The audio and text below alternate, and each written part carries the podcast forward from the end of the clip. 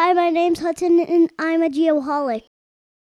Hey, all you geoholics out there, this is Nick Smolofsky with another Bad Elf Tech Minute um, coming to you from uh, Jake's Labs. And I want to talk to you about a couple upcoming events. If you are interested in the uh, Bad Elf technologies and GPS, uh, Bad Elf will be presenting uh, three different uh, presentations with end users and clients of theirs um, during these Connect Me virtual conferences. These are free to the public. Um, if you are interested, the, the first one will be on September 3rd, and it will be focusing on uh, power line utility management and high, uh, high accuracy GNSS. Uh, September 10th will be the second one.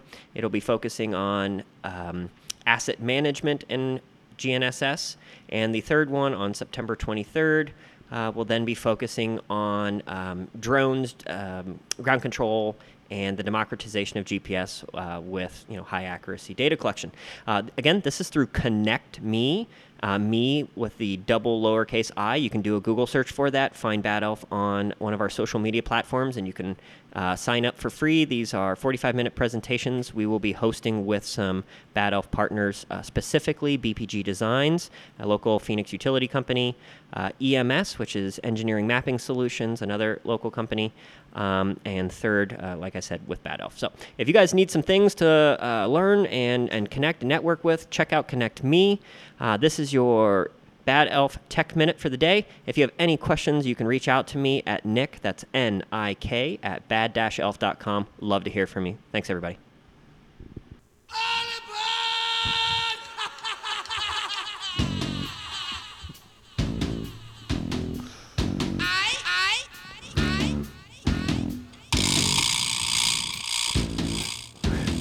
the, the Prince of Darkness, bringing it in. also known as Big Shoots. Oh no no no! I, I've never bit the head off a bat, caused a worldwide pandemic or anything like that. Welcome, everybody, to episode 48 of the Geoholics, also known as the. We're gonna go with Jacob Degrom on this one. Uh, as a homer with my Mets hat on, did a little research on my man Jake. Uh, did not go drafted out of high school. Went to college as a shortstop. Oh my God. 2010 draft, ninth round, 272nd overall. Three-time All-Star, 15, 18, and 19. All MLB first team in 2019, two-time Cy Young Award winner back to back, working on number three right now. Uh, 2018 ERA leader in Major League Baseball. Last year, 2019 NL strikeout leader. Most consecutive strikeouts to start out a game with eight. Uh, he's currently 2 0, 1.93 ERA. And the most impressive thing I found out about him, he has a record 30 straight starts allowing three runs or fewer, which is, the, you know, I'm glad he's on my team. He took a team friendly deal. But Well- also to go with the 48, I got to mention, an honorable mention, Jimmie oh. Johnson, Mr. Oh, yeah, seven time yeah, yeah. NASCAR Yeah. champion. This is his last full season. Full time season, Yeah, so that's true. He'll, he'll have to fill in for the He's other guys, retiring, but right? yes. That's unbelievable. But he's he's an Makes older guy. He's got like young old. kids. Yeah, he's got like gray hair in his beard like me. I know. I, just- I got it on my head, not my beard, though. So, Um, one thing, so Jacob DeGrom, does he have a nickname? No. Degrominator? Is it something like like that? that? Yeah. And just think of how good he could be if he was on a really good team. Oh, Jesus. God, that guy would be like Cy Young I- winner well, every he, year. He, yeah, the team, he won it with what, being nine and eight one year, Yeah. which is ridiculous, and all the writers throwing a fit. But Yep. no, he's just that dominant. That Yep, and- unbelievable. And the best part is he did not win a Cy Young until he cut his hair. And now he's won two in a row, working on three. oh my gosh. So there must be something to that head of lettuce slowing him down. well, we got one of our uh, guests tonight has a head of lettuce. All right, everybody, join uh, the Geoholics fan club. Uh, make a twenty-five dollar contribution to the Geoholics GoFundMe account and receive a one-of-a-kind fan pack that now includes the OG T-shirt, wristband, sticker, koozie, and temporary tattoos. And I had a genius idea. It only makes sense that we have pint glasses made. And Oh, it just geez. says the Geoholics on there. Easy enough. So we're gonna make that happen. Um, yeah. So do us a favor also before I get too far into this. We have a YouTube channel now, And it's our goal to get 100 subscribers because then we get a URL. And Jake says that's really important. So that is our goal. So everybody, please take 30 seconds and subscribe to the Geoholics YouTube channel. I think I was number one subscriber, to be honest. Really? With you. I No, that believe was so. me. No, I think I got it. Uh, we'll have to check the tapes. Uh, we'll have to go back. Boys, boys. That open number, of course, is uh, our, our good friend Ozzy Osbourne. The name of the song is Crazy Train. Ozzy, of course, is an English singer, songwriter, and television personality, also known as, like I mentioned, the Prince of Darkness. Started out in Black Sabbath until 1979, at which time he was kicked out of the band for a number of reasons, and he embarked. good choice. Good choice on the band there. Incredibly successful solo career, releasing 12 studio albums and has total album sales of over 100 million. Of course, he's been inducted into the Rock and Roll Hall of Fame and a member of um, the UK Music Hall of Fame as well. And as you mentioned previously, um, legend has it he has also bitten the head off of a dove during a meeting with his record label and uh, a bat during a show in, I think it was like Des Moines, Iowa or something. That sounds about right. The Nothing else heartland. going on there. The heartland of America. All right. Quick shout out to our friends of the program, Bad Elf GPS. Uh, you can find them at bad-elf.com. And they are successfully developing high accuracy GPS receivers for all day data collection. Thanks to Dr. Nick Smolovsky and, uh, and the team, and uh, for Nick's Bad Elf Tech Minute that he takes the time to record for us each and every week. So, uh, yeah, check him out, bad-elf.com. And mentioning uh, Heads of Lettuce, that guy's working on one right now. We also have Land Surveyors United, the largest global community of geomatics professionals on the internet with 17,000 members. Justin Farrow has made a heck of a website. Go check it out. Take five minutes, become a member. LandSurveyorsUnited.com. Yep. And you know what? We now have more downloads than he has members. Yes. it only took monumental. A year. It took a year, but we got him. We got him, exactly. All right, LiDAR News, the virtual home of the LiDAR industry. They strive to provide their readers and sponsors with the most current information about 3D laser scanning, LiDAR, unmanned aerial systems, and photogrammetry. The LiDAR News team focuses on the application of technology to solve 3D problems. Find them at LiDARnews.com. And if you want to learn more to have an education involving all of this, go to Parkland College. They have a land survey program in Champaign, Illinois.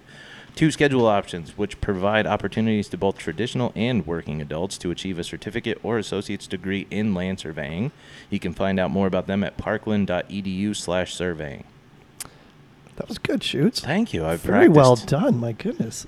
Uh, Unifli, U N I F L I dot A E R O. That's their website. Scott Ohana and his team have developed a one stop UAV shop. That's all you need to know. Check out the How We Work link at, like I said, U N I F L I dot arrow. A-E-R-O. We can't forget that one. A E I O U. And then we got Diamondback Land Surveying, Mr. Trent Keenan, popular man right now. I keep hearing his name all over the place. They're specializing in residential, commercial, and public works projects. Corporate office is located in Las Vegas, but he is licensed to work all across the West. Also, proud sponsor and brand ambassador of Get Kids Into Survey.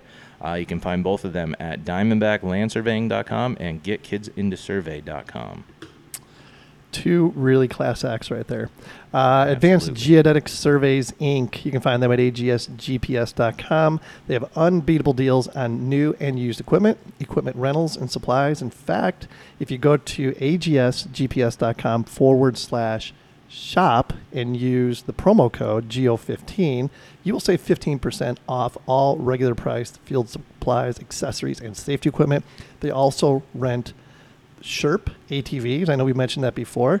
I bring it up again because I just saw a video on YouTube with the Sherp in it, and the title of the video was "If you can get it stuck, it's yours." That sounds like a challenge Yeah, right there. Those things are We're- freaking awesome. Oh man, now we got busy weekend plans already.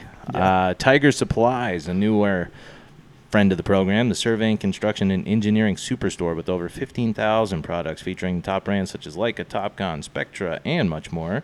Tiger will get you the equipment you need to get the job done right. Another promo code. I feel like we're making the big time here. Yes, Geo15 will get you 15% off any AdirPro item, including tripods, bipods, prisms, prism poles, flagging tape, survey markers, and much more. Also, don't forget to check out their YouTube page, but not until you like and subscribe ours first. And last but not least, there's still room for more friends of the program, just FYI. Cyanic Automation developing new ways to collect daily work records and timesheets in the field, which is always convenient. Automate invoicing, search jobs by legal addresses, stuff like that. Just trying to make your job easier. Check out JobBook by going to their website, getjobbook.com, to see how they are solving operational problems to make your business life easier. Also, tell them you heard about it on the Geoholics, and they too will give you 20% off their first year subscription. Tell them Big Shoot sent you. yes, exactly. uh, we're camped out here in uh, PJ's uh, Beat Lab studio. A little bit, a little bit different setup tonight. We're a little more formal since we have a in studio guest, uh, which is nice. But PJ, as usual, thank you for allowing us to be here. This is fantastic. Of course, uh, great to have you here. Man's a gracious host. He is. I'm double fisting it. This is amazing. Those are drinks he's talking about, people. yeah, let's let's catch let's catch up with the boys a little bit. Uh, PJ, what's up, man? Doing really good, guys. Um, not a whole lot to report. I want to echo the uh, YouTube um, subscribers. I think we're up. I checked today. We're up to about 45 subscribers, so we're getting close to halfway there. So if you haven't subscribed, please do. Um, at 100, yet we get our, our unique URL, so we'll be able to grab YouTube.com/slash The Geoholics. Right now, it's just a bunch of numbers and letters, so we need to get our unique unique um, URL. So if you haven't, go check that out. Um, we've got a couple videos up so far of the past two episodes. Um, and they're really great. And it's nice to see the video component um, put a face to the, I guess, the voice of it. Yeah. So, um, other than that, uh, went out of town this past weekend, beat the heat a little bit. That was nice. haven't been haven't left the, the state in a while, so that was that was a good time. But glad to be back here and recording another episode. Yep, yep. Great job on the uh, on the, the YouTube videos. That, Yeah, that looks look freaking fantastic. awesome. I got to tell you. Yeah, having a lot of fun with those. It's nice. Uh, edit the the audio takes. It's quick. You can just export it. It's a relatively small file, but the video stuff, especially when you're talking HD, there's hours that go into it to render it. But it's a lot of fun. And the graphic looks great. Everything looks fantastic. I, I believe my direct quote to you guys was, "This shit looks professional." Yep. So, uh, as as some of you may know that follow us on uh, different social media stuff, I had a big one this weekend, boys. Turned 35, feeling every bit of it. I feel like every muscle in my body was sore on Sunday, and I didn't do anything on I was Saturday. say, that you must have had a warrant good night Saturday. No, huh? I didn't do anything. I ate too much. I ate like pizza and wings, and then I felt sick. And then the next day, I was like, "Ow, everything hurts." So I guess that's what 35 is right now, and it hasn't gone away. Dude, you are a 35 year old and a 70 year old body, Yeah, absolutely. and you have the soul of like a 80 year old. yeah, well, I'm just working my way up there. Uh, I'm just trying to be prepared for the body to catch up with the mind and the and the, and the wisdom. no, it was it was a good day. Just uh, literally, what are you gonna do these days? I wasn't gonna you know go to Denver or something like that. Like somebody Yeah, itching no to get out of the state. there. Yeah, No no. But no, just hung out, had a good time with the family. Like I said, parents had us over for dinner. I ate way too much, and uh, Nice. now it's back to the grind. Nice, What about you, Kent? Oh, the uh, the lovely Megan and I went up to uh, Pine, Arizona this I past weekend. That, that, brewery or whatever. that brewery up there. And I mean, we've looked up there for probably two years to try to find a place. I'd love to have a little weekend cabin up there. Mhm. And I think we actually found one. So Uh-oh. I'm pretty excited about that. We're, uh, we're moving forward slowly, trying to uh, work through some of the particulars. But um, this time next week, I might have some really good news. Are you looking for investors, like a timeshare kind of thing? Uh, no, it's just a Kent share. I was gonna say you can just get Jake in on Yeah. this easily. He would sign up Yeah. tomorrow. Are you giving out weekend passes for this There's- place? There will be some arrangements made. Yes. Ah, the Geoholics pad. exactly. Is it is exactly. it is it child friendly and I- Marvin it's- friendly? yes, is there a is. is there a Yes, it studio there? There's there's We- space for a studio. It'd be an outdoor studio because the weather's still nice. I mean, that might not be a bad idea coming up in the winter. exactly. Even better. Oh man. Um, and then the other thing that I was turned on to by a new coworker, um, Bobby Ortiz. And the only reason I'm going to mention his name is because now I'm going to know if he actually listens or not. um, he turned me on to Marble Olympics. On YouTube. Okay. Have you guys heard of this? Very familiar You with it. are? Yep. No way. We used to play around with those when we were kids. Are you serious? Yeah, you're talking about the pre-recorded videos, and they got different kind of marbles, and you got to bet, bet them. Oh, it's nuts. Yeah, and there's real gambling on those too. real gambling on the live ones, not the recorded your- recorded Is your bookie in on this or no? I don't know. We got we better ask I, him. oh man, I We, just, we should get one of those sets and do it live. It's un- the can you buy Geoholics are gonna be- Yeah, it's just like a it's a toy. It's a kid's game. Dude, Oh my You don't God. think I have a ton of those at home right now? yeah, it's Marble Run is what they call it. We have a whole bunch of them. Oh my god! I ever since I watched the first video like last night, I'm like, this is the greatest thing ever. I, I, Obviously, it's at my level. You mentioned kids games. I, I will steal uh, Hudson's toys and bring them for the Fantastic. future. That's awesome. all right, let's get on with this. Uh, first of all, the Safety Apparel Safety Share. Uh, Matthew Stansberry has developed the best safety vest on the planet. I'll actually be making a purchase from here the, from him in the very near future. Uh, the Party Chief, obviously, and you can check him out at safetyapparel.us. Uh, real quick safety share this week traffic control and protection. And the only reason I'm bringing this up, I know we, we've touched on it before, but I was driving through a uh, construction site not too far from my house. And oh my God, I don't know how these guys got away with doing what they were doing. But as far as traffic control goes, I don't know how somebody didn't die out there. It was, it was awful. In the middle absolutely of the awful. street and everything. Oh god, yeah. It wasn't surveyors. I mean, these are contractors doing like some paving work or infrastructure work or something like that. But it was the worst I'd ever seen. Uh, well, I texted you today. I saw a Yeah, guy surveyor exactly. on the side of the road. He had his truck Yep. just parked. No, he didn't even have like lights or anything. He was just out there with his equipment, no Yep. s- safety vest or anything, just working away. I won't mention any company names or anything like that, but scary stuff going on out you know, there. if you're in Gilbert, pay attention. Yeah, yeah, no doubt. And if you're like, it, it- whether you're in Arizona or wherever you're listening from, I mean, I know they have services like that. For example, we have a company called, and I've mentioned it, AZ Traffic Services. Free plug, don't get used to it. So these guys basically broker off-duty police officers to provide traffic control for people working in public right away, and it's reasonable. It's like forty bucks an hour, you know.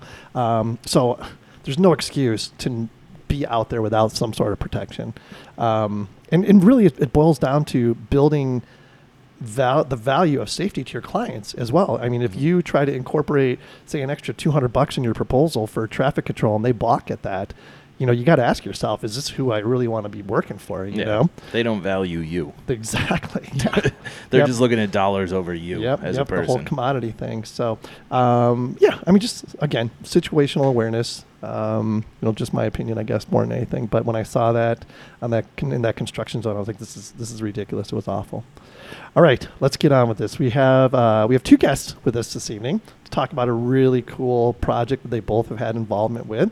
I think uh, our listeners are going to find this very very interesting. So I'm actually going to let them introduce themselves. So, first of all, we have uh, we have Nathan Gardner. So, Nate, if you would just say your name again, I guess, the company you work for, and uh, your most favorite food in the world.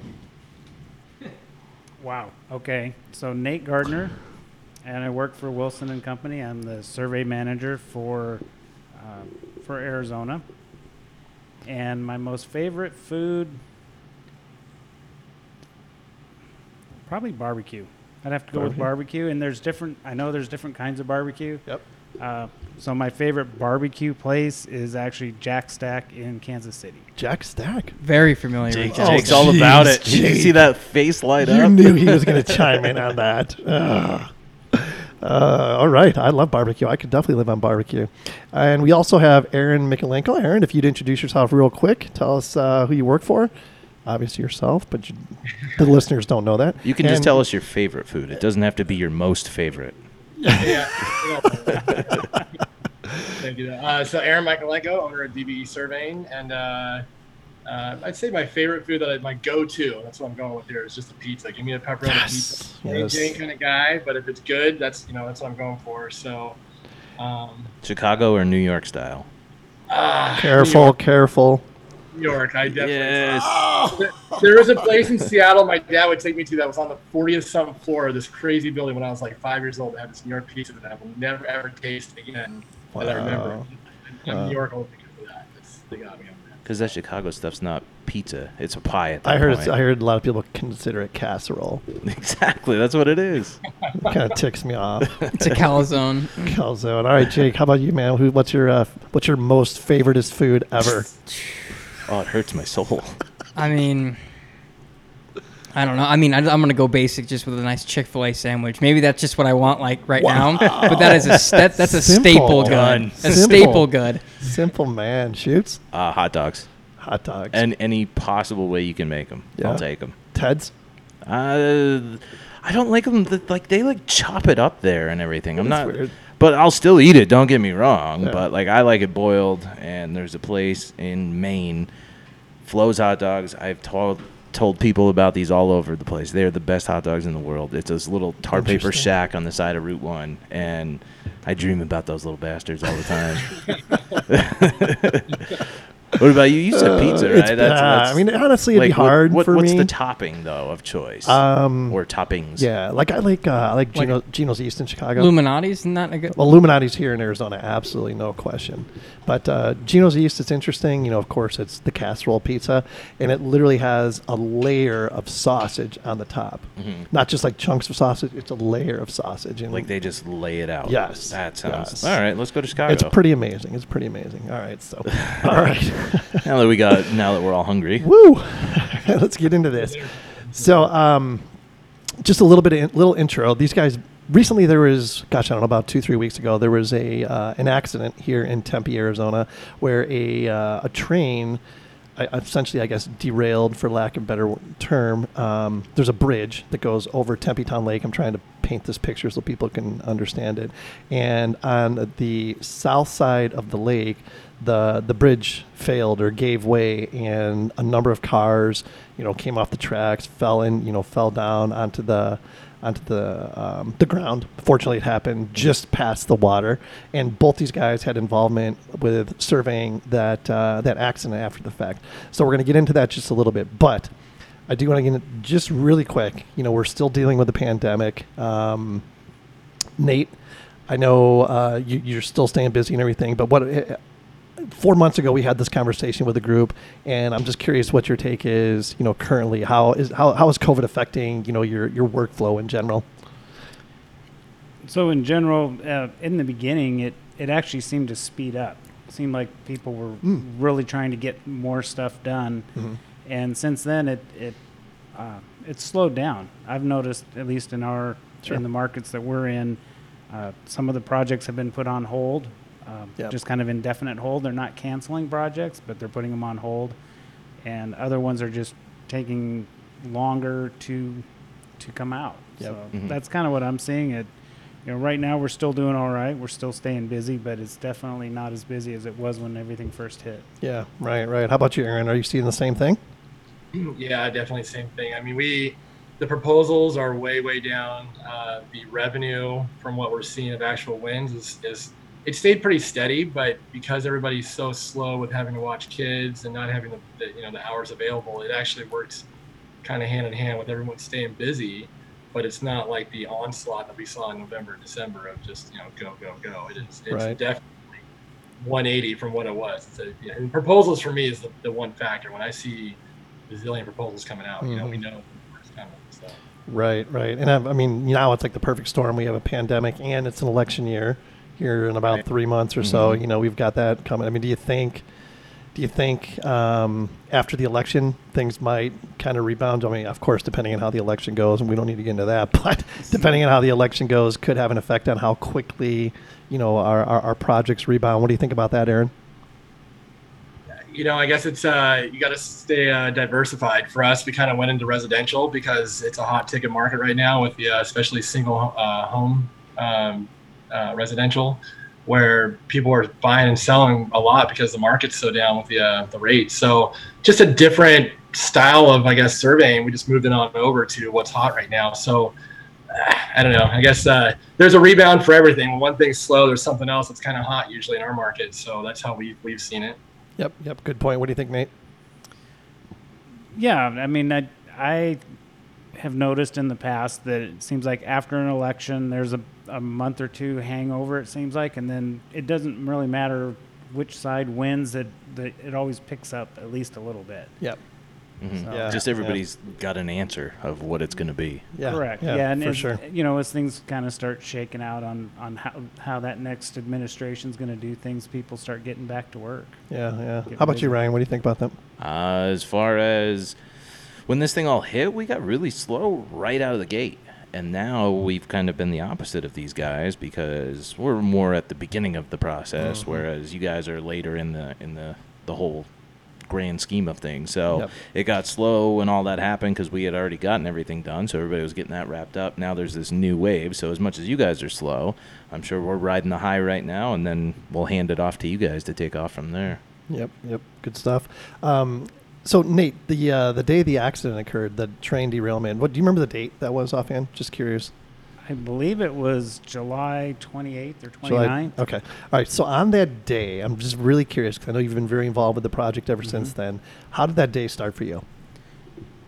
It was pretty normal. I was uh, so when I'm in Phoenix, I stay over on the east side, and I was driving um, into work, which is over by Sky Harbor, and driving right past the lake, and I see this huge column of smoke, and recognize, oh, you know, that's that's the train bridge, and I know who owns that train, and and uh, I know, you know, I know some stuff about this. Yep.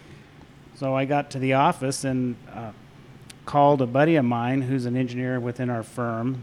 Uh, he works in the Midwest, and he works for the. a lot of his work is for the owner of that rail line. And I told him, I said, "Hey, wow, you know, one of the bridges is on fire. There's there's something going on with their train there." And so he started investigating it on his end and calling people that he knew. So Hmm. that's kind of took consumed my morning at the first part because Sure. it was it was such a big deal. Right, right, right. How about you, Aaron?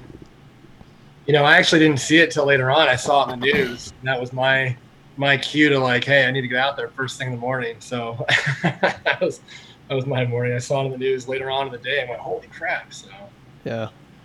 Yes, you. Uh, as soon as you saw it, you basically kind of mobilized and headed that way, huh? yeah, yeah. I had. I mean, that, that night I started planning my flights. I got a hold of Jim Croom. You know, it's kind of texted back and forth. Said, hey, I'll be. It's two minutes from Croom's house. So I I texted, I'll be flying in the morning if you want to meet me. But uh, yeah, we went, you know, I already knew, I set my alarm. I, I had everything charging. Like I, I knew what I was doing as soon as I saw it. So. Yeah, yeah. So you kind of had a plan of attack in uh, in mind. Yeah, it's no more than two, two and a half miles away from here. And the second I stepped outside, you could smell the, the burning wood in the air just as I was walking um, the dog in the morning. So I knew exactly. I pulled out my phone, and you look up and you can see the entire column. So I was probably what six thirty or so, maybe six, yeah, I closer believe to it- six. Yeah, so I believe uh, the accident happened right about 6 a.m. Yeah. I saw it probably at 6:15. Wow. Yeah. That's crazy.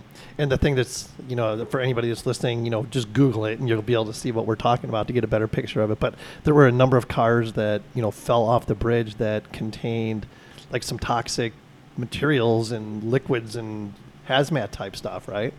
Yes, there was. They they did bring hazmat teams out because there was some uh, some chemicals in, in a few of the cars. Yeah. For, unfortunately, they didn't like bust open and cause a, uh, like a really bad situation. No. Um, so, uh, so Aaron, what did you do? I know you went out there and you you did you did some drone work, right? Or you did some mapping. Um, you know, tell me a little bit about you know the processes that you went through as far as when you got on site. Uh, you know, that's kind of a tricky area because it's it's right where Sky Harbor the planes come in. Yeah. so we're limited to a 100 foot ceiling excuse me, uh, for how, far- how high we can fly. So that was already my first limitation. Uh, that particular day, I flew it twice actually. I went the first day after and then the third day after. Uh, and the planes were taking off the second time, made it much easier because they're going away from us. But coming in, you know, there's a couple times I actually had to bring it down to water level, let the planes land, and then come back up. And then we also had the news was out there, everything was taped off. You could only fly from certain areas. Then, uh, right when I first got out there, Phoenix Fire Department was out there with their helicopter getting their photos and stuff.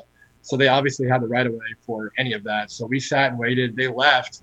I had my flight plan filed, but they they have the right of way anytime, Hmm. uh, especially in emergency situation. So then when they left, we put it back up. I got about a quarter of the images that I wanted to get, and they came back, so we were done for the day. And I went back and got the images a couple days later that I, I really wanted, but we got a lot of good stuff in the first day, and that was you know for us, it's it's really tight airspace, Hmm. a lot going on, a lot of electrical wires, you know, a lot of people around, just a lot of stuff happening while you're flying. And I literally that first day flew 13 minutes, and I could probably rattle off 50 things that happened in that 13 minutes that were just a little bit different than your normal drone flight. So, but yeah, it's uh, So as soon as you saw this happening and you were like, okay, I'm going to mobilize and get out there, you make your flight plan and file it with the FAA right away. And then Yeah. how long does it take them to give you approval?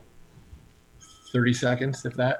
Oh, really? So it's completely Wow. different than the old days of, you know, Yeah. a whopping six months to a year ago. A couple years ago, it was about six months, and uh, now it's almost instantaneous. I've been denied a few times, but you know, I've been through the quirks of oh, it doesn't recognize my profile. Sign out, sign back in. They give it to you, but you know, almost every time we've gotten approval if we stay within the parameters they set that you can fly in that area. So So you as a as a drone pilot, do you have to have certain like I guess pre-approval or certification of some sort to even apply to fly in that airspace? Or can anybody that- can anybody do it?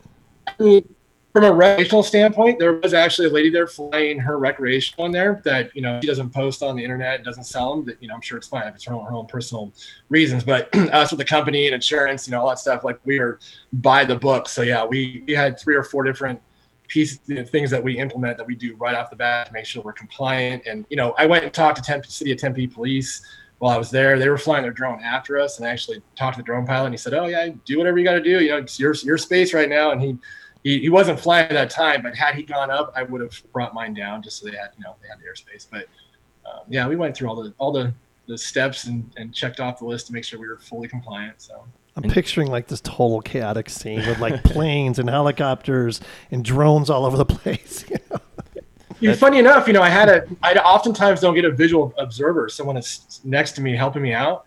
And uh, yeah, again, Jim Crum, sorry to keep mentioning, it, but he was standing next to me and his little cues, he flies every day. So he'd just go plane real quiet. And I knew to look and his cues, I mean, he, he must have cued me about seven, eight times of bring it down or move it out of the way. And I, and I think that really, really helped. But it really was just like a, so much going on in that 12, 13 minute span. Uh, it, was, it was pretty, pretty insane. So. Now, something like that, you run into the hobbyist, the non professionals not selling anything like that. On a normal basis, when you're just out flying for whatever work related purposes, do you run into a lot of other people flying drones, or is that just at something like that? I don't. Uh, I I would think there'd be more people out there flying, but we I really don't run into a lot of people flying drones. I get a lot of people at the parks flying the ones where they're looking in the, the goggles and they're flying for racing, but I, I truly don't meet a lot of surveyors that are flying for the purposes of you know mapping and what we do. Uh, they're they're kind of lone soldiers that just kind of do their thing, and, and most times I'm on a site, you don't even know I'm there. You see a drone for two seconds and I'm out, you know, and so uh, yeah, we don't. I don't have a lot of inter- interaction with uh, other pilots right now, except for LinkedIn. I mean, that's really the big bread and butter for how we all communicate what we're doing. So Sure. So Nate, you and the and the Wilson team, you guys had boots on the ground like from day one, essentially, right? And uh, like every day until the new bridge was put into place, correct? Correct. So tell us a little bit, just kind of walk us through what uh, you know what your involvement was out there. Well, this uh, so this accident happened on a Wednesday morning. By Wednesday afternoon, I knew we were going to have boots on the ground. We were going to have a crew out there on Thursday morning, the next morning. And um, I actually did see Aaron's drone. I didn't know it was him at the time, but I did see it flying around. Yeah. Uh, so our our first uh, first thing we did, we showed up and the timbers were still smoldering on the bridge, and they were Let me still, let me ask you a question about that because I'm still trying to figure out how was like the entire bridge on fire, like all the ties and stuff on the bridge. How did that catch on fire? Was That, it sparks or something from the train coming to a complete like a sudden stop? I mean, like how was the bridge on fire? That I don't know. I do not have an answer for that. I believe that is still being looked into by Oh, really? authorities. Yeah, Yes. gotcha. Are we going down the rabbit hole of like Well, no, steel I- I- doesn't burn from jet fuel and we haven't landed on the moon? Are we doing this? Don't get me going on the moon. that missile going to the side of that thing in slow motion. I'm sorry, Nate. Go ahead. Go ahead. Yeah. So the uh, the next day, Thursday morning, we were out there bright and early, and uh, you know, our my first impression of the whole thing was we've got a small section of bridge that collapsed. We'll set up some control here, and we'll collect the information needed. We're going to be out of here in a day or two. and it, it really morphed into a, a, a big project. Turned in it was two weeks. Wow. constant, and uh, very very intense. That that chaos that Aaron was describing with the flight kind of described the pretty much the entire two weeks, almost can't the entire imagine. two weeks. Yeah. Were you primarily doing like scanning work then? Were you scanning like at the progress of? Uh, So our role was support for um, assessment of the damage, uh, location of the, the existing good features that are still there, and then we also did construction staking for all the new work that was done. gotcha. And what they ended up doing, they ended up replacing 450 feet of, of bridge. They brand new bridge. Um, this is all on the south side of the, the lake. Yeah. And then, um, as you mentioned, the uh, halfway across the lake was completely on fire, and so that destroyed all those, um, all that railroad track, and they ended up replacing all the railroad tracks completely across the lake, All the way across. all the way across. Oh my gosh! In was- two yeah. weeks' time. In two weeks' time. Well, actually, they did that in in, in a week. Wow. Uh, so we, um, and then on the south side, uh, so where the old timber bridge was, they took that out and that was replaced. That was part of the 450 feet. But south of there, they also um, realigned, well, not really realigned, they readjusted the elevation of the tracks. They did what they call a track raise. So it would better, so the elevation of the track would better match in with uh, what, what they Oh, had yeah. coming off the bridge.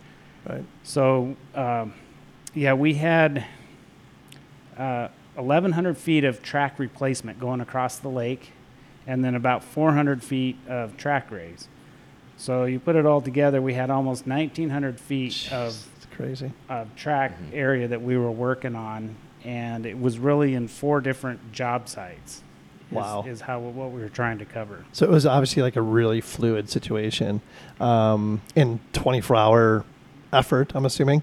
Yes, we ran. Uh, we'd run two shifts, two 12-hour shifts. So we were out there 24 hours a day supporting that.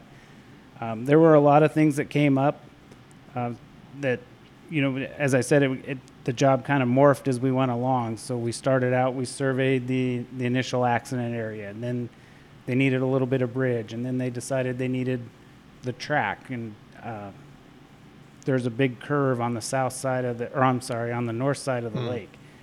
Well, so they had to figure out, well, we're replacing all this track that's been, it's gone. We don't know where it was, so Yeah. we need to figure out how we can uh, match into that. So we, overall, we ended up surveying probably, well, it was it was over 4,000 feet. It was almost close to a mile or worse of, track, so that they could get the new alignment figured out. Wow. Um, and this is all stuff that would just happen. I'd get a phone call, hey, I don't know where you are, but you need to go over here and start looking, you know, start collecting this information. And we'd be halfway through that, and then it's like, I don't know where you are, but you need to get back over to this other area and give us this information. Wow. and it, it was like that for the first uh, three or four days. We just we couldn't hardly finish one job before we were being pulled onto another aspect. Um, we were running two crews pretty much full time during the day, and then one crew at night. Oh my gosh. So was there like I'm curious. I mean, I, again, I'm just picking. I'm picturing complete chaos. You know, when something like that happens. Um, is there like one guy um, that becomes like the I don't know the project superintendent? You know, it's like this guy is making the call, and he's the guy that you report to. Is that kind of how how it went? Or were you getting like requests and direction from you know multiple people? The simple answer is yes. Yeah. So we did have one contact when we showed up, and, and he was our primary contact. Um, he could not be there 24 hours a day. Yeah. So, um, you know, he tried in the beginning, uh, Right. but he needed help. Uh, but even with um, him being the main guy, we were still getting a lot of people coming up to us asking for stuff and, and telling us how important that was uh, for them at that moment. Um, I also want to say our, our engineering team in, in the Midwest was was very involved with this as well. They they did the track alignment, the track raise, and then uh, designed the supports for Just the on new the fly, bridge. right? And they were doing this on the fly. So they were taking information uh, that we were collecting, and as Kent, as you know, with our hotspots and data collectors, you can send that information minutes after you have it. Yeah. And so we were sending that to them, and you know, an hour later we would get updated information, and we would go out and, and start laying some of this stuff out, or they would analyze that and let us know we need more information. That- Wow. in the beginning, that was a common theme. We need more information. We need more information. Yep. So did you guys have like structural engineers involved with this? This, Very like- much, yes, yeah. So were the, the engineering crews or employees running 24 hours as well, or Yeah, just so just you guys out there working? My hard? main guy, Brandon Buckman in the Midwest, he uh, he was with us pretty much all the time whenever we needed. I could call him in the middle of the night if I had to. Wow. Sometimes he was calling me in the middle of the night, but Yeah. Well, it's kind of a, and you hate for it to happen this way, but it's kind of like a once in a lifetime project to work on. You know, I highly doubt you're going to work on another project like that. Hopefully you not. know? it's pretty unique. you know, you know, we have a, a good relationship with this railroad client, and so we do often get called out on these emergency situations. Yeah. This one was a bigger one than normal. This Yeah. one turned into being a big deal, uh, especially for uh, for the railroad because they don't normally have to do this much bridge replacement. Yeah. Um, man, that's so that was that was no young bridge either. Well, 1912, right? Or something like that? Yeah, yeah, 108 It's years like 108 old. years old. Yeah. And uh, you know, I, don't, I guess we probably should get into it, but it's my understanding that it was just inspected like I don't know eight days prior or something like that. But it's inspected on a regular basis and has passed. Obviously, otherwise they wouldn't continue to run trains over it. But um, yeah, it's going to be really interesting to see what comes out of that. Um, Aaron, so you mentioned. You know, you had like I don't know a list of like 13 things that were challenges for you when you were out there doing your uh, your drone work. Um, you don't need to list all 13 things, but I am curious about what unique challenges you may have faced out there. Uh, you know, I carry uh, three cell phones with me at all times. I've got, you know, four, five, six drone batteries. Uh, you know, one of the major ones was where I where I met up with um, was under the bridge over by Marquee Theatre, and there really was no room to relocate. It was such, you know, again, go go go type scenario that if I tried to figure out where I was going to go, I was going to all of a sudden lose my lighting. And, and actually, the sun did play a lot into that. So that's another big one with it shining off the lake. You know, you lose a lot of photogrammetry uh, resolution and accuracy just on that alone. Uh, the spikes I had in the in the, the lake from uh, the 3D work that we did, I had to cut out. was fun to, to look. I knew it was going to be there, but it was it was pretty intense with the sun being there, shining right off it. But so I had to take off from under a bridge, uh, fly it out. I had uh, the huge power lines right there, right next to Mm. me, uh, 60, 70 feet high. So I had to get over those, then go around, keep an eye on it the whole time. Now that is important because it affects your home point. So when your battery starts to run low, now all of a sudden it's coming home to where I'm at under the bridge, which was a freeway. So I had to be very cognizant of like where I was at, how far away, what battery could last, you know, what what what I had to do to take over if I needed to, if anything should happen. But uh, that was that's probably five or six of the main ones right there of just you know constant awareness of what could happen. And I and it, knock on wood, I've yet to crash a drone yet, but tons of times I've had planes come in my airspace. I've lost lock on the drone and it started to float away. Um, I mean, I've had tons of issues happen that thankfully we've been able to recover and figure it out and get back home safely. So, uh, yeah. So you actually piloted the mission from the north side of the lake, right? yeah.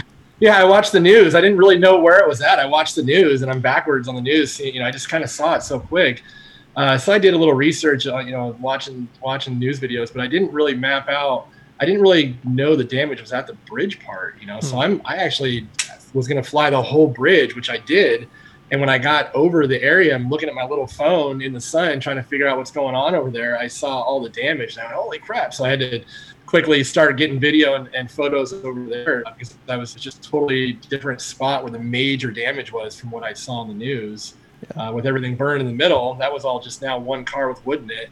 And this now major part when I got there was the bridge collapse with the you know the cars were all over the place and like it was a really cool shot. And again, like you said, once in a lifetime kind of thing. That was the that was the exact you know thought going through my head at that that moment was get what you can. It doesn't matter if you know it's blurry or miss, but just I was just clicking away as many times as I get a picture. I was so. Yeah, yeah. I mean, I've seen some of the like the animation stuff you created and that type thing, which is really, really impressive. What um, so like what type what type of equipment did you use? You know, what type type of drone and camera and stuff like that did you use?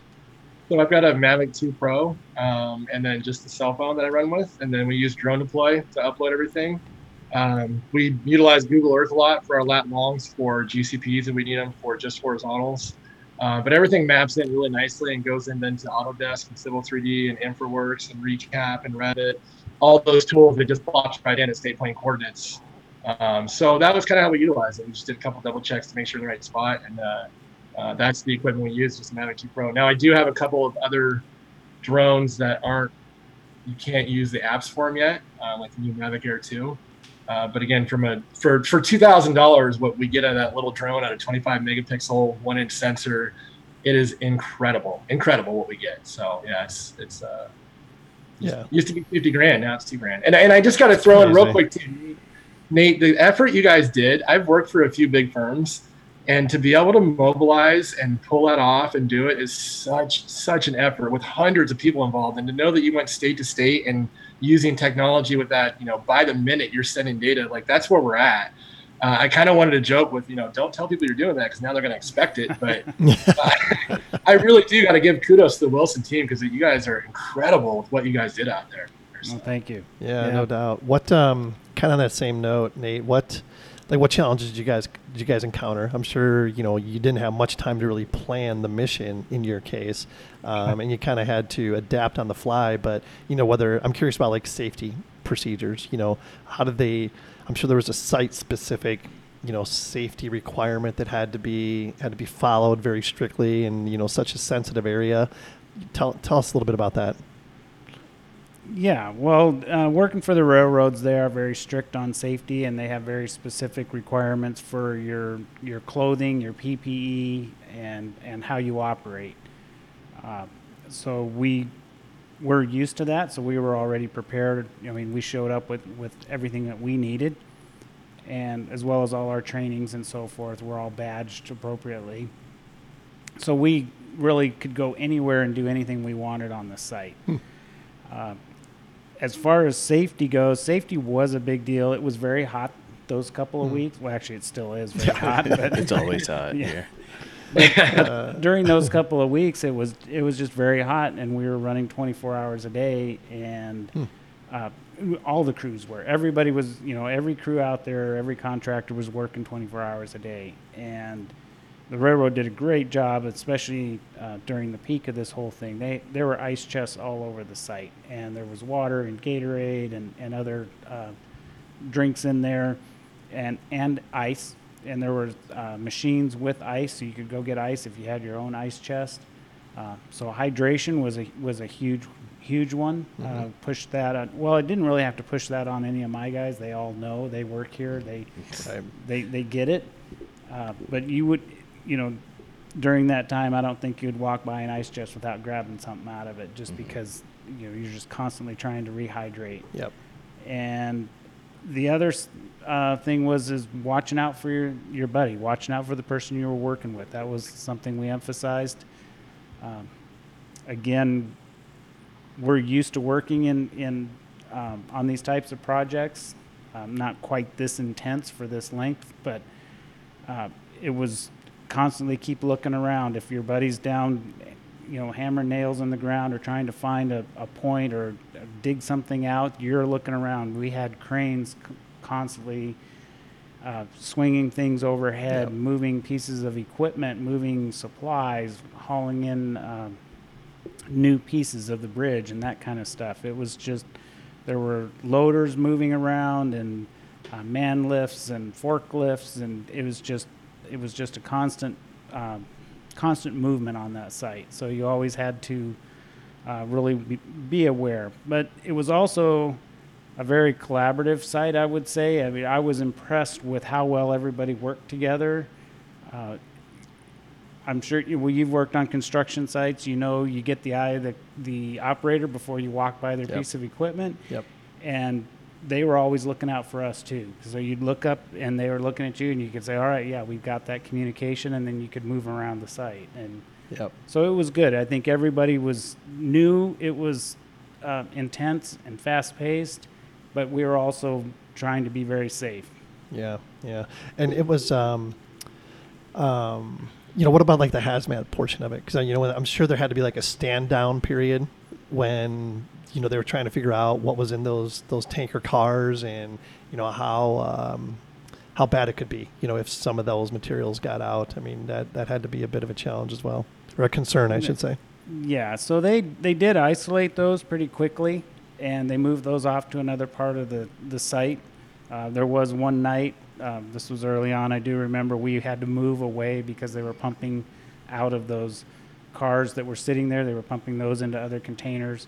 Uh, the hazmat crew was there, the fire department, and and they had their uh, all their precautions in place. But we we actually had to leave the area for where we were working because they didn't want anything to happen. I'm sure. And over the course of this entire project, this was an accident-free site the whole time. I believe that there was one or two people that had some heat related. Um, Nothing major. Just, Nothing just, major, Okay. nothing major, just yeah. yeah. Other from Wilson's standpoint, but they did have the two employees or two workers that had a, the gas explode in their face. They had. Oh one guy- yeah, I did hear about that. That's I right. heard about that. Yeah. That, that wasn't our people, but yeah. Yeah. Yeah, I think they were they were pumping out of two of the cars, right? I think so. yeah, that, yeah. that was where we had left. Yeah. Got Yeah, it. safety free from Wilson's standpoint, but somebody down the line, Yeah. that gap. So Nate, did you like? w- I'm just curious. Was there like a final deliverable? Like now that the bridge is back in place, are you guys going to go out there, or did you go out there and like scan the entire thing? Um, wh- how, how did you how did you sh- you know shut the book on the project?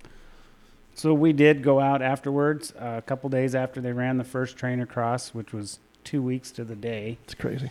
Uh, we did go out and do an as-built survey of the bridge. Um, underneath, we already knew where everything was up on top, uh, and we we did a scan from, uh, so we, the engineering crew can put together a, a good as-built plan of what's actually there.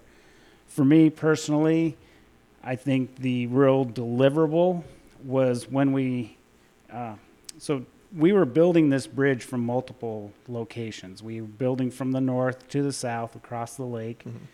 And one of the main challenges that we had was control. Uh, the first day I said, oh, you know, here's where we're going to have our control. I set out a great control network and we got started. Well, by day two, that was gone. Th- ah. those were ripped out. Yep. So that created a big challenge in, in maintaining control through the whole project and pretty much kept me up for two weeks. but we so we built across the lake. We built from the existing bridge south. We built from the south to the north. So we had all these pieces that had to come together and fit. And when that last piece dropped in place, and it was right on. I mean, it was within a hundredth of where we wanted it to be. I was to It's me awesome. that to me that was the deliverable right there, and I was like, Yeah. "We're good." Yeah, After, uh, did you go home and sleep for like two days straight after that? Drink, Like, I'm drink a bunch of beer. you know, it's uh, how about so Aaron? I'm just curious. Have you flown it since it's been complete? Uh, you know, funny enough, I haven't. Now, now that you guys talk about it, oops, sorry, that's my dog. Um, I have not. Yeah, it would be. I mean, I think it'd be kind of cool. You know, if like you could go fly and somehow incorporate, you know, your imagery with Nate's deliverable, his scan, and all that information. I think you guys come up with a really cool, uh, like product. Now that I, now that I know, I didn't know they were that far along. I mean, just hearing the timelines and milestones, it's like pretty amazing that you know it's already running. Uh, I did get some cool shots with uh, the uh, light rail behind it running as Oh, it was yeah. all lots and everything. yeah. Uh, but yeah, I definitely am gonna head back in the next few days. You know, heat heat uh, allowing me to. I, uh, and I'll definitely share with everybody and just give you a before and after. you know, Yeah. cool. That'd be really, really cool. You guys should do like a, you know, like a story for POB or something like that. I think it's worthy of that for sure. There is some talk in the works about doing uh, doing some stuff like this. So yeah, well, I'll, I'll be in touch with Aaron, and we'll see what we can. Yeah. Probably see what we can come up with. Just so everybody knows, we got him first. Yeah. we made the connection. oh, that's great. That's great. So before we, uh, you know, start to kind of wind down here just a little bit, um, you know, accident surveys in general, you know, they're performed all the time. You know, you always see like when there's a fatal accident or almost every accident, you know, there's a, there, you see on the news, you know, these police officers surveying the accident scenes and, you know, those things are, are done for probably a number of reasons, I'm sure for insurance purposes, you know, attorneys, um, and just you know evidence for litigation cases. So I mean, pretty serious stuff. I mean, I this is off topic just a little bit, but not really. But it drives me crazy when I see like a police officer out there with a total station survey and this stuff, or a scanner for that matter, because this stuff could end up in court a lot of times. In my opinion, that should be done by a, a licensed or a registered surveyor, or at least under the guidance of a registered surveyor. And I don't think that's the case all the time. I'm curious what your opinion is. Go ahead and you can go first, Aaron. you can see me laughing already, I'm sure. Uh, you know, I agree. I, I laugh all the time when I see them out there. And one of them that, that drives, that kills me now is seeing them out there with GPS. And I'm like, we have laser scanners that are like Yeah. a million times better, you know, draw all that stuff. Like, that's the one that we're a big city and we've got guys out there with, uh, you know, shooting 100 points when you can have a million. So that's the one that really I was laughing Yep. about. Yep. Sorry. Uh, I think the tough one though is being on call. You know, a you have to witness those scenes as a surveyor, and can you live with that? It's a tough one. B you had to be on call twenty four seven. So you know, nighttime, all that stuff. It's it's a tough gig, and so Yep. I don't know. I'm kind of on the fence of like you're right. It will go to litigation, but so that person, I think, if they were trained and under the direction of a surveyor, you know, maybe they are in house and we don't know it. You know, somebody comes back and sees all the data because I, you know, I have subs that go out and scan for me and bring it back, and it's it's controlled, and I can see my control points in my data set. So I kind of go back and forth. I used to have the same thought of like, ah, I should be a surveyor, but then I, I realized like I didn't want to go after that work because Right. of how brutal it is. So Yeah. that was my thought on it. Was I? It's a I don't know. I, I don't. I guess I go either way on it. You know, just to each their own for that one. But Just I do agree with the quote in litigation and, and the seriousness of it, and, and really needed someone to verify the accuracy of what's going on. Yeah, absolutely. Because I can, I, I mean, I picture it like this. You know, the the officers out there serving, and it ends up in court, and the whatever attorney's like, was that done under the, you know, the guidance of a registered surveyor? No, it wasn't, sir. You're giving It's it all away. worthless. You're giving you're giving the tricks away. You got to sell that kind of uh, Yeah. advice. Yeah. No, my, my advice is just hire uh, Wilson because obviously they're uh, they're available twenty four seven. That's Uh, it. Yeah. What do you What do you think, Nate? I would love to say that it has to be done under a, a registered surveyor, but I, I probably live too much in reality and realize that, you know, the tools are out there to for people anybody to grab a hold of these tools. They the advances that have been made in the software especially allow just about anybody to pick up a survey grade tool and go use it. And we see this a lot on construction sites. Uh, I think it would be maybe a better middle ground to have a certification program for these officers that are performing these types of surveys that is taught by a land surveyor so they get the the instruction and, and they get the knowledge behind kind of why they're doing what they're doing so that they have something to stand on so they have something to rely on Yep. Totally agree. Go ahead, Jason Foos. You know you want to do it. What? You don't make rules for tools? No rules for tools.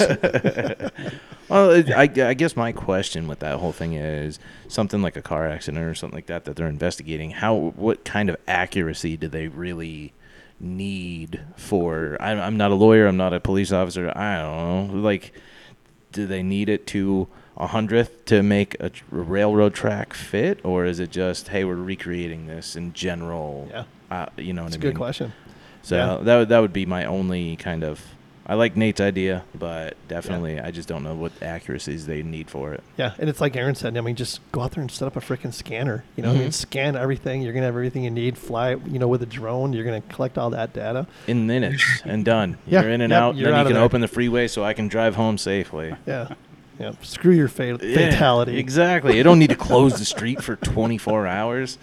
Give Aaron like a half an hour and we're good. Move No, on. no, no, no. We're, we're even closer than that now. Now the BLK2GO, it's a four minute. You walk through with it. You actually can walk and just do it now. So there's no setups or anything. It's- Unbelievable. I should, I should never have traffic on the 101 again. Unbelievable.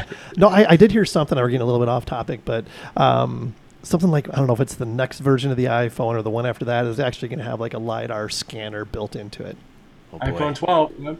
Would that be that's The that's 12's amazing. the 12's coming out in like two months. Jake will have to get one. I saw yesterday on LinkedIn a guy walked the block uh, somewhere over on the East Coast with his iPhone 12 that he secretly got with LiDAR, and it showed the literal they got. Now, what they missed, what happened was when they tried to close, like a LiDAR scanner without post processing, they had about seven feet of misclosure around the block. So, you know, it's a give or take, but it's pretty amazing that an Yeah. iPhone can scan Yeah. points. It, insane. Incredible, incredible. Oh Yeah. man, I'm gonna have to hold off. yeah, I was gonna 12. say now you really have to hold off. Yeah. You can stick it out another two months, can't you? I guess That, uh, apparently I have to. The iPhone's going to put Shoots out of business. That's fine. I'll have the iPhone. It'll be a new business. Yeah, there you go.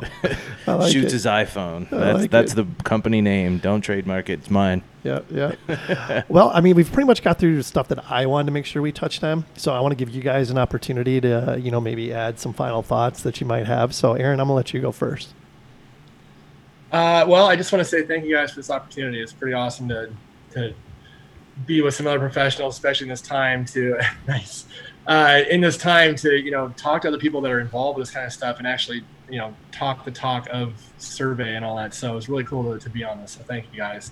Uh, I guess my big kick for anyone that, that is listening out there that's you know if you're Arizona or not Arizona. Uh, I was lucky enough to uh, get scholarships and grants along the way for some of this stuff, especially local like APLS chapter. Uh, I had some great mentors growing up, uh, and so I, I just I'm you know with the drones and the scanning, the kids are nowadays really getting into this stuff and virtual reality, and you know they, they see a future in surveying again uh, instead of pounding stakes all day long in the heat. Uh, and so I just I implore everybody to go out. Oh, that's the right word. My wife will kill me, but hope I, I hopefully everybody will go out and, and look for the resources of those grants and scholarships. There's a ton, a ton out there for surveyors that if they don't know where it's at, you know, have reach out to Kent, he'll reach out to me or Nathan. There's a ton of apprenticeships, all kinds of resources to get into this stuff. And you know, like speaking of drones, you could be a drone pilot in a week and up there flying and have a job out of it if you really wanted it. It's it's pretty quick to learn and, and a career if you wanted it. So that's my my and, and it leads back to your last episode. Uh, Adam McCartney, one of my faves. Uh, I love working with that guy, but Yep. uh, definitely, you know, a lot of people that I went to school with, watching them grow up and be the survey managers and the, and the big boys now, it, it's pretty cool to to see it all progress. And uh, you know, they've all made careers out of it. It's a really cool job, and I love what I do, and I think you know a lot of us do. So. Yeah, no, that's awesome. I appreciate you adding that. That's great. What do you got, Nate?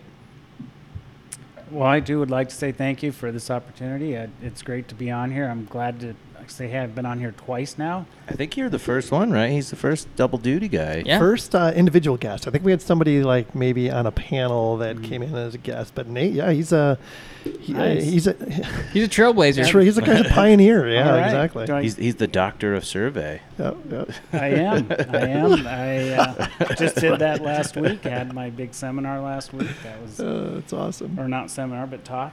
Yeah.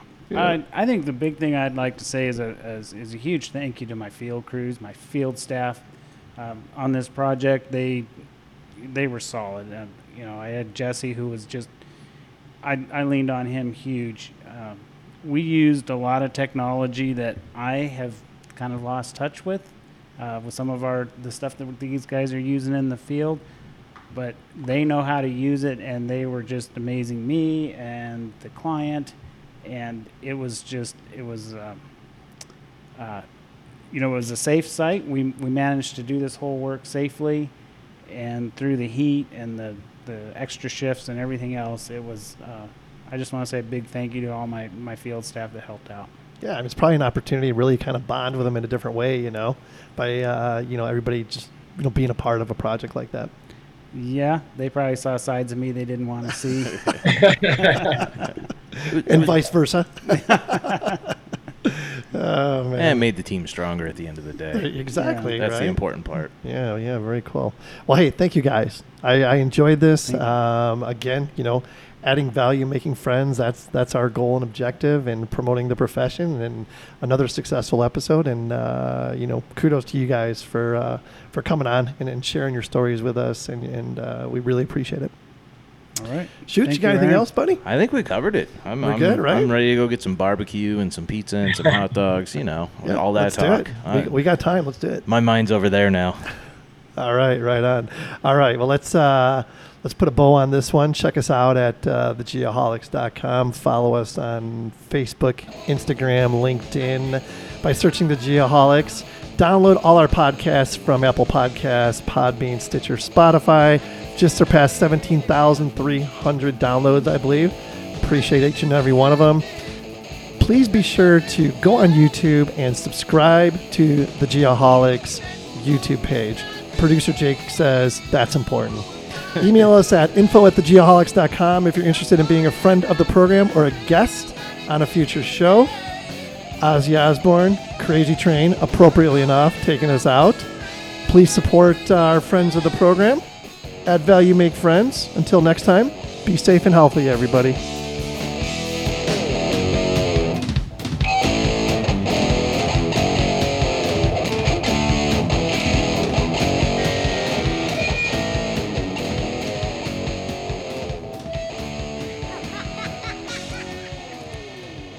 Right. Once again, thank you to our friends of the program, Bad Elf GPS. Find them at bad-elf.com.